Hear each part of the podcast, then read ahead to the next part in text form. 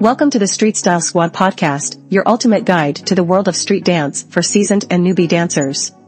Join us as we dive deep into the foundations of street dance, examining the styles that make up this vibrant art form and the rich history and culture that have influenced its development.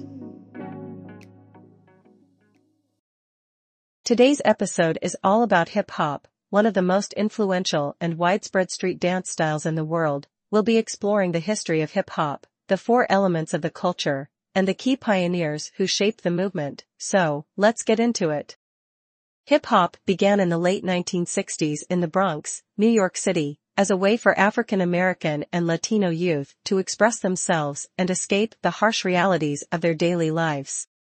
Growing up in the Bronx during the 70s was a challenging experience for youth who faced drug abuse, crime, poverty, and gang violence, these struggles were particularly acute for African American and Latino youth who were often ignored by mainstream institutions. As a result, young people began to invent their own art forms as a way to escape their harsh reality. This lifestyle and culture became known as hip hop. Hip hop is a movement that represents the freedom to learn, grow, and evolve. It is a way of life that was born out of a desire to escape the negativity and challenges of daily life in the South Bronx, the movement redirected the youth's energy to values like originality, creativity, identity, respect, and community. For many, DJing, MCing, breaking and dancing, and graffiti weren't just hobbies, they were sanctuaries. DJ Kool Herc is credited with being the father of hip-hop. He hosted parties in the West Bronx, where he played funk and soul music and used a sound system to isolate the instrumental break sections of the songs he noticed that people got the most hyped during the breakbeat of a song. Which is the instrumental, percussive section in funk and R&B records. He found a way to extend the breakbeat by isolating it and then using two turntables to play it back to back on a loop. Grandmaster Flash further innovated the art of DJing by using his headphones to pinpoint exactly where the beat started and ended. This allowed him to pre-cue the beats and make seamless transitions between the breaks, as this happened, the master of ceremonies, or MC, or MC, would hype up the DJ and the crowd, keeping the energy going. By the late 1970s, DJs and MCs were getting together regularly to spin, scratch, cut, and mix for the community. Hip hop is a fusion of four elements, DJing, MCing, breaking and dancing, and graffiti. The DJ provides the beats, and the MC provides the lyrics, breaking and hip-hop party dances are the physical expression of the music, while graffiti is the visual representation of the movement. Each element is unique and essential to the culture of hip-hop.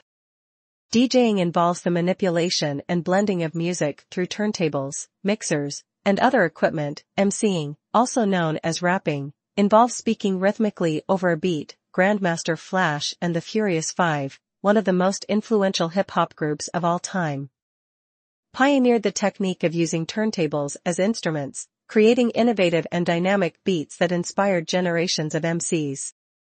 Graffiti is a visual art form that involves spray painting letters, images, and designs on public surfaces. The graffiti artists of the 1970s and 1980s, such as Lee Quinones and Lady Pink, used the city as their canvas, expressing their creativity and challenging the status quo. Breaking is a style of dance that incorporates acrobatic and athletic movements, such as spins, flips, and freezes. The four elements of breaking are top rock, footwork, power moves, and freezes. Key pioneers of breaking include the Rocksteady crew, who performed with legendary hip-hop artists such as Afrika Bambaataa and Run DMC, and Crazy Legs, one of the most influential and respected b-boys of all time. Not everyone was capable or interested in the physically demanding moves of breaking, and various types of hip-hop music inspired different ways of movement, some of which were social, lighthearted, and fun. Buddha Stretch and other dancers pioneered hip-hop party dances, which included the snake, chicken head, cabbage patch, Harlem Shake, and Running Man. As the dance scene grew, multiple hip-hop clubs emerged throughout New York, including Latin Quarters and Union Square. These dances are often what people think of as old-school hip-hop dances. In the late 90s and early 2000s, as hip-hop music evolved with new instruments and rap flows. New dances such as the whip, nae nae, dougie, and Cat Daddy emerged from recent songs. While styles like popping slash boogaloo, house, locking, and whacking are often grouped under the hip-hop umbrella, they are actually individual dance styles with their own techniques, vocabulary, and origin. The social dances that emerged in the 1980s, like locking and popping, are more accurately described as West Coast funk styles. Hip-hop gained recognition from the media in the early 1980s through films such as Wild Style, Style Wars, Beat Street, and Breakin'. In 1981, the battle between Rocksteady Crew and the Dynamic Rockers at the Lincoln Center gained national exposure, and in 1983, the movie Flashdance featured Rocksteady crew members in a cameo performance. While hip-hop dancers gained more exposure and opportunities, the style and culture were often commercialized and watered down for mass appeal. Many dance and fitness studios misuse the term hip-hop to describe their classes.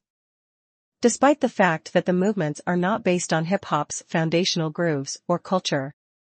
Modern shows and movies like America's Best Dance Crew, Dancing with the Stars, So You Think You Can Dance, Save the Last Dance, You Got Served, and the Step Up series have further popularized street style movement.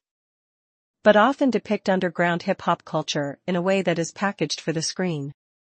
A disadvantage of packaging hip-hop culture for the masses is that open-style choreography classes, formerly called urban dance style, became mislabeled and marketed as hip-hop dance classes, hip-hop dance had become a catch-all term for any style of dance that incorporates street dance elements.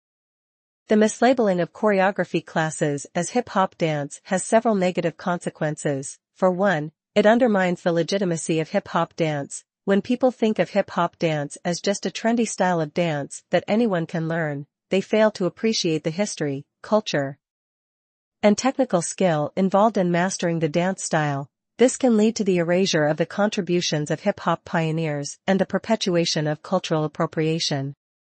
Mislabeling choreography classes as hip-hop dance can be misleading to students who are interested in learning hip-hop dance. They may sign up for a class expecting to learn authentic hip-hop dance.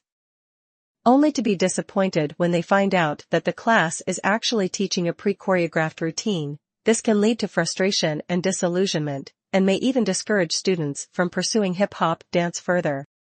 Today, dance organizations and community groups worldwide are working to preserve hip-hop culture in its purest form, while it can be challenging to find an authentically taught hip-hop dance class, as long as you have the knowledge on the origins and culture, you will be able to find them. In conclusion, hip-hop culture was initially a way for young people to express themselves and escape the harsh reality of their lives. However, it quickly became much more than that. Hip-hop is now a global phenomenon that has had a significant impact on music, fashion, art, and popular culture. The pioneers of hip-hop, like DJ Kool Herc and Grandmaster Flash, laid the foundation for a movement that has inspired countless artists and individuals worldwide. That's it for today's episode on the history, culture, and pioneers of hip-hop. We hope you've learned something new about this incredible dance style and its impact on the world. Join us next time as we explore another street dance style and its rich history and techniques. Thanks for tuning in to the Street Style Squad.